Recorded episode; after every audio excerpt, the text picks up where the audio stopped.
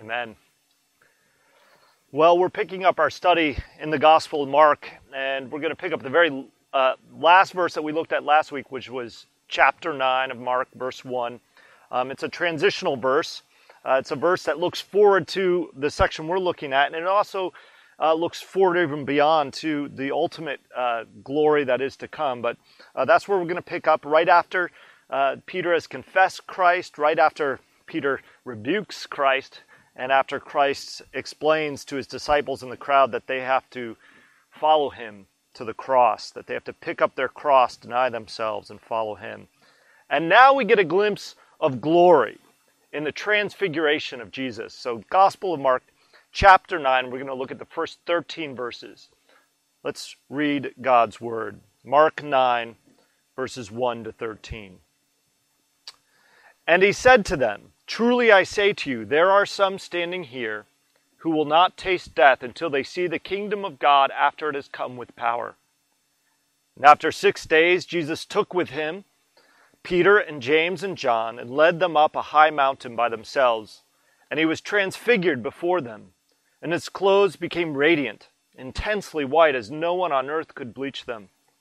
And there appeared to them Elijah with Moses, and they were talking with Jesus.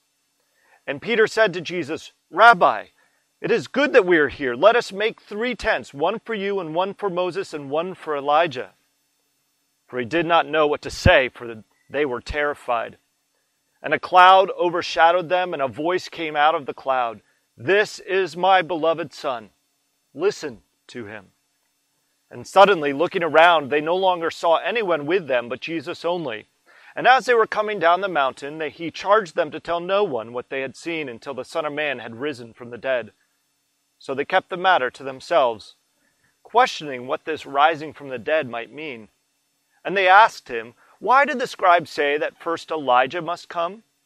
And he said to them, Elijah does come first to restore all things.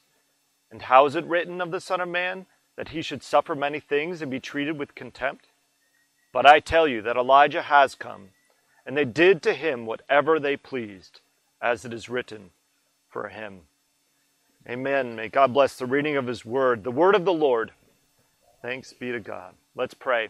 Heavenly Father, I ask that you would be gracious in helping us understand your word, that we would see and behold the glory of Jesus in it. We ask these things in Jesus' name. Amen.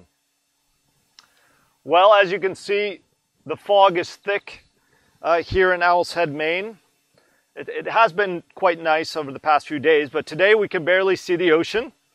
Um, and it's not very far away, about 100 yards or so out, out our front door. You can see it sort of in the background there. Occasionally, a fog like this will stick around for a week or more. Uh, if you were to visit, and this was your entire vacation, you would be a bit discouraged and disappointed and begin to wonder does the ocean really exist out there? Are there islands?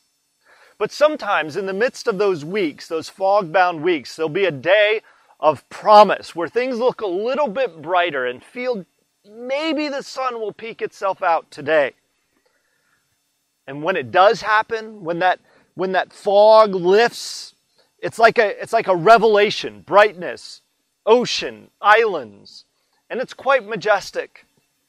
But then it's often followed by a bank of fog rolling right back in.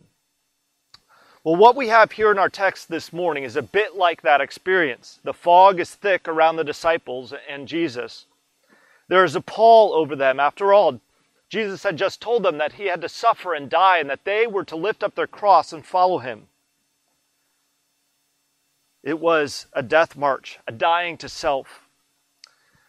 But here, the clouds part, and Jesus reveals himself in all his radiance and glory to three of his disciples on that mountaintop. It was a revelation. It was a dose of glory to strengthen the disheartened disciples and give them courage on their journey to the cross. But it wasn't just a revelation for these three disciples, it's a revelation for us as well. While we have a fuller revelation, we have uh, we sit in a better place, if you will, than Peter, James, and John in this moment because we live on the other side of the cross, the other side of the resurrection and the ascension, and we see more clearly the things that, uh, that are going to happen and that do happen. Nevertheless, nevertheless, our hearts also need a dose of Christ's glory, the beloved Son. We need to see him more clearly. Because I think that the fog, to use the illustration again, of our life is often so thick that we, we forget those eternal realities that are temporarily hidden behind the veil. And this is our aim this morning to behold the glory of Jesus, the beloved Son of God. And we're going to just look at this in two parts. First, I want us to see the unveiled. We want us to behold the unveiled glory of Jesus. And then, second, I want us to consider the veiled glory of the cross. I want us to behold God, Christ's glory in the cross. It's a veiled glory. So, those two things the unveiled glory that we see on the Mount of Transfiguration, and then as we look forward to the veiled glory of the cross. But first, the unveiled glory of Jesus.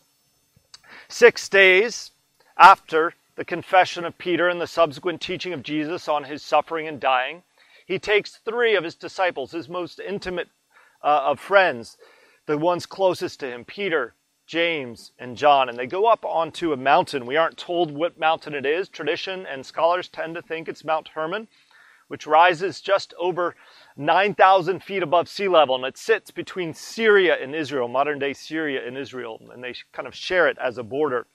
Um, it's interesting that Mark notes that it was after six days.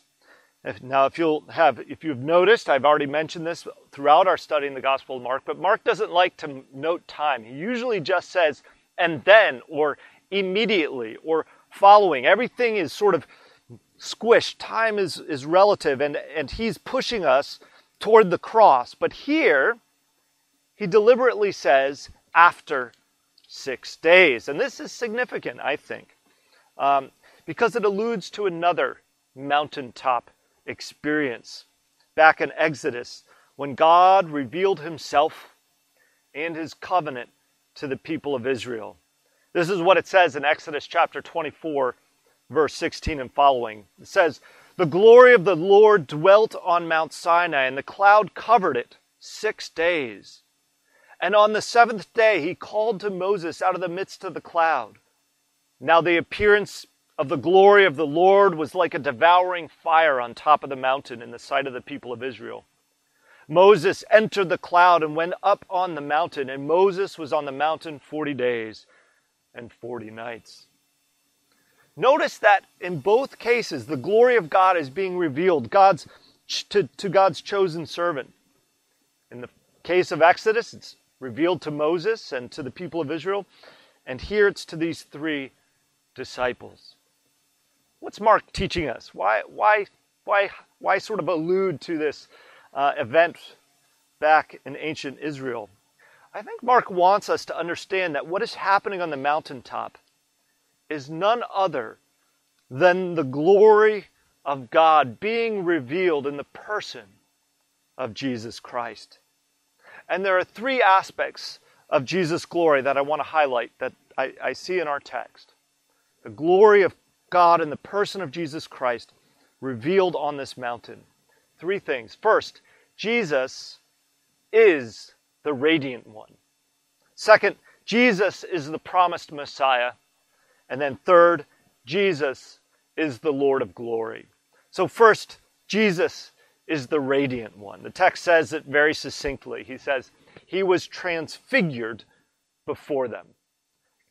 We aren't told the process of transfiguration, we're just, said, we're just told He was transformed in an instant. And what we're told is that Jesus was radiant. It says his clothes became intensely white, a white beyond the capacity of anyone to bleach it. Any launderer who has the best bleach couldn't make a whiteness as bright as this. Matthew adds a little bit more detail in his accounting of the transfiguration. He says that the, his face shone like the sun, and he describes the clothes as if they were made of light. That kind of intensity. It's hard to imagine what it was like to be Peter, James, or John at that moment and the intensity that they saw.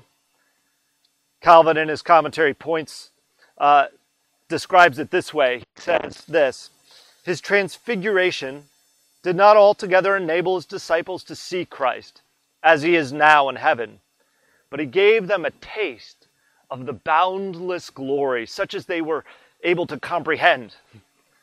That his face shone like the sun. But now, as he sits, Calvin is saying, in heaven, he is far beyond the sun in brightness. In his raiment, an unusual and dazzling whiteness appeared. But now, where Christ sits currently in heaven, he has a raiment, a divine majesty that shines in his whole body. Thus, in ancient times, God appeared to the Holy Fathers not as he was in himself, but so far as they could endure the rays of his infinite brightness. What, what's Calvin saying? What, what, what, what are we getting at here? Glory throughout the Bible, you can see it is described often in two ways as weightiness or heaviness, and as splendor or brightness. It was a few years ago now, but you'll remember that we had a solar eclipse across much of our country. It was an amazing phenomenon if you had an opportunity to catch a glimpse of it. But you'll also remember all the news reports that told us not to look directly at the, the eclipse uh, unless it damaged our eyes. So we got our special glasses and we all uh, did different things. Some of us made cereal box viewers. Uh, the kids and I did that. Um, why? So that our eyes wouldn't be damaged. When we think of the brightness and intensity of our sun, something we can't look at for any length of time without doing grave damage to our eyes, we start to understand the brilliance and radiance of our Lord Jesus Christ. But here, and you, I don't want you to miss this, the radiance of Jesus is a physical manifestation of the beauty, purity, holiness, and perfection of God.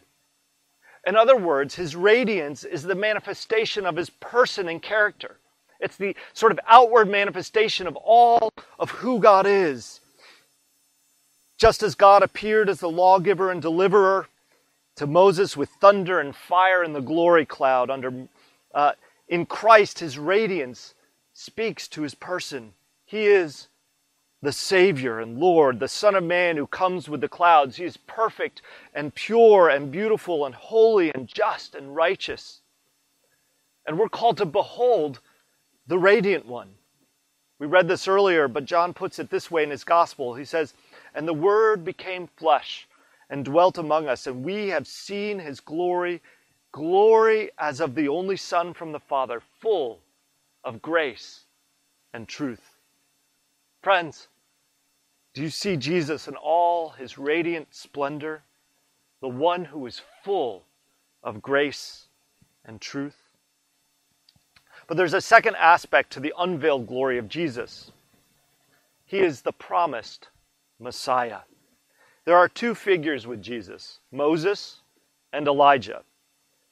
And of course, these men, both of them, met God on a mountain. Moses, of course, met with him at Mount Sinai when the law was revealed and the, the, the revelation of who God's character is when Moses uh, was put in the cleft of the rock, as we were reminded of earlier, when God passed by him and said, I am the Lord, the, the Lord. And Elijah also met with God on the mountain. And in that instance, God revealed himself in a still small voice. Do you remember that?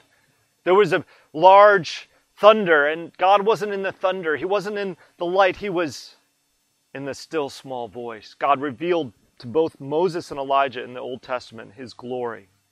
These two great prophets, Moses, the covenant mediator, and Elijah, the one who prepared the way for God's salvation as the great prophet, met with God on the mountain. But they themselves did not see the coming of the Messiah. No, Moses and Elijah, and you might categorize them as the law and the prophets, the whole of the Old Testament pointed forward to, looked forward to the coming of the Messiah. And here, on the Mount of Transfiguration, Moses and Elijah stand as a testimony to the truth that everything that was promised of old was coming to pass in Jesus. The glory on Sinai did not compare to the glory now revealed in Jesus.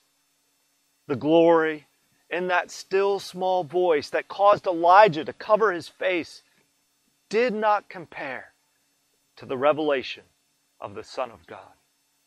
Here was the Messiah, the promised one, the very Son of God who would come and deliver God's people from their sin. What we have here is the confirmation that all the promises of the Old Testament are true. When Moses and Elijah stood by Jesus' side, it was saying, all those testimonies, those ancient testimonies of the prophets of old, are true, and they're coming to pass now. But there's a third aspect of Jesus' unveiled glory here in the Transfiguration. He is the Lord of glory. A cloud descended on the mountaintop, just as in the days of Moses. As one commentator noted, the glory cloud was both the means of God's revelation and the concealment of God. God came near to reveal himself and his glory, but he graciously concealed the fullness of his glory so that God's people might not be consumed. We see this in at Mount Sinai, we see it here in the Transfiguration. And the voice of God cries out and confirms the glory of his only begotten Son. He says, This is my beloved Son. Listen to him. You see, the Father is telling the disciples, Behold, here is the Son of heaven, the Lord of glory, to whom I have given all authority. Listen to him. Psalm 2 describes the authority. Hear these words from Psalm 2 The Lord said to me, You are my son. Today I have begotten you. Ask of me, and I will make the nations your heritage and the ends of the earth your possession. You shall break them, that is, your enemies, with a rod of iron and dash them in pieces like a potter's vessel. Now, therefore, O kings, be wise. Be warned, O rulers of the earth. Serve the Lord with fear and rejoice with trembling. Kiss the Son lest he be angry and you perish in the way, for his wrath is quickly kindled. Blessed are all who take refuge in him. Very specifically, God says, Listen to my son. Listen to him. And what does that mean? It, obey him. Find refuge in him. For he is the King of kings and the Lord of lords, and every knee shall bow in heaven and earth and under the earth because he is the King, the Lord of glory. I think too often we find ourselves living in the fog. Life envelops our hearts and our minds. The world swirls around, blinding us to eternal realities. And I think we become discouraged. We can feel as though the path forward in following Jesus is too much, that the cost is too great. And it's precisely at this moment of discouragement in the lives of the disciples that they're given a glimpse of glory on the top of the Mount of Transfiguration. The cloud gives way to, to the Son of Heaven that they might behold the reality of glory, the reality of who Jesus is, the very Son of God. And the question for you and I is do you see Jesus for who he is? Do you know that the one whom we proclaim and worship this day is in fact the Son of the Most High, who is full of splendor and majesty, who is the promised Messiah, who is the Lord of glory. And do you know that blessed are all those who take refuge in him? Peter is there. He's overwhelmed by the radiance and glory presented to him. He's full of fear and trembling, and Peter can't help but talk. Some of us, unfortunately, talk, even when it's best to be silent. Nervous talking, I suppose. And I get this. I'm that kind of a guy. I don't like awkward silence, and I'd probably be up there jibber jabbering. Peter is so overwhelmed by what he sees that he misses the point entirely. He's already forgotten what Jesus had just said about needing to suffer and die. And he's ready to usher in the kingdom on that mountaintop. He's ready to put up tents and say, okay, this is the beginning of the kingdom. This is where God is going to dwell. Everything is good from here on out. Let's just stay right here and build these tabernacles for you. Maybe he hasn't forgotten what Jesus said about suffering and dying. Maybe he's hoping that Jesus has forgotten. Maybe he's hoping that all that suffering and dying stuff can go away and that they can just live forever on that mountaintop. Well, whatever the case might be, he's ready to stay up there. The problem is that there's another glory yet to be revealed. And as quickly as Jesus was transfigured, he was veiled once again in the flesh of Adam. And this is my second and final thought. Behold the veiled glory of the cross. Jesus gave a glimpse of his glory to encourage the disciples as they proceeded to the cross. It was a foretaste of the glory that was to ultimately come when Christ ultimately returns. But between the transfiguration and the second coming, there was a glory of a different type. As they were coming down the mountain, once again, Jesus tells them to remain silent. Uh, this glimpse of glory was for them at this moment. And it wasn't for anybody else. And so they, they, they treasured it up in their hearts, they thought about it, and they would later declare it after Christ was risen from the dead. And we've looked at this quite at length, but the silence was on account of the mission of Jesus. It was a mission that he had to go to the cross, and it was a mission that his disciples were still struggling to comprehend. They didn't understand his words about rising again because they did not fully come to terms with his dying. They understood generally about the resurrection of the dead. That was well embedded in their thinking. And they were trying to figure out well, when Jesus says, don't say anything about the res- this transfiguration until after the resurrection, what, what, what does Jesus mean? What, what's coming next? So they, they, they had some questions, and the disciples took a roundabout way of trying to understand it. They asked a question about Elijah.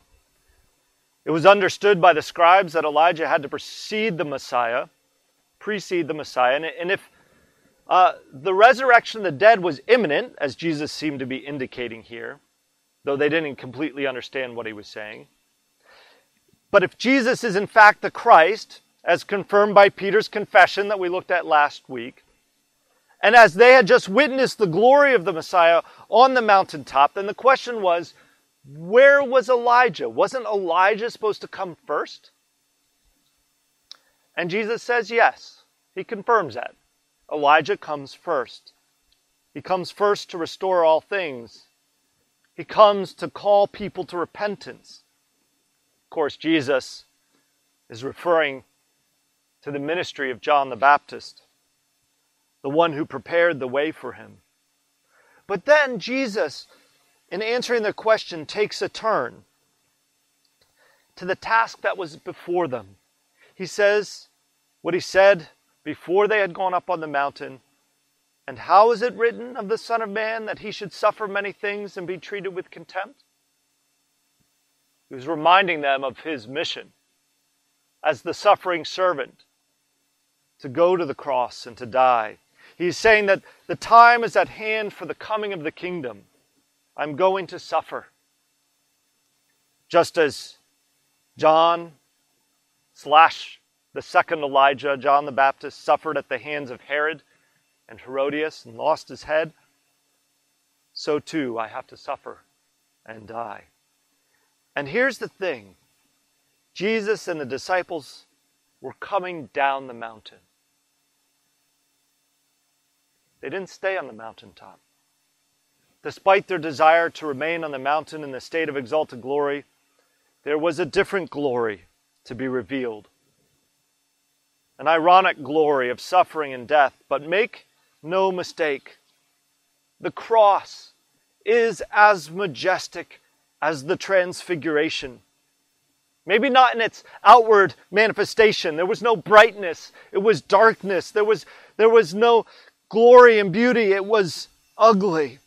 It was ignominy. It was shame and suffering and corruption. It was full of sin and it was the wrath of God being poured out and death itself coming. But don't miss it. It is glory.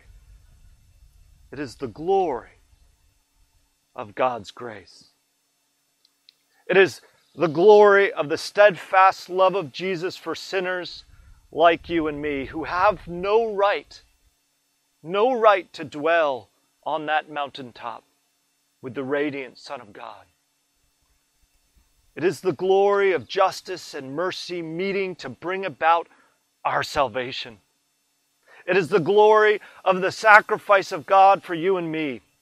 And the question is have you beheld the glory of the Lamb of God, the one who takes away our sin, the one who suffered and died that we might enjoy the full presence of God?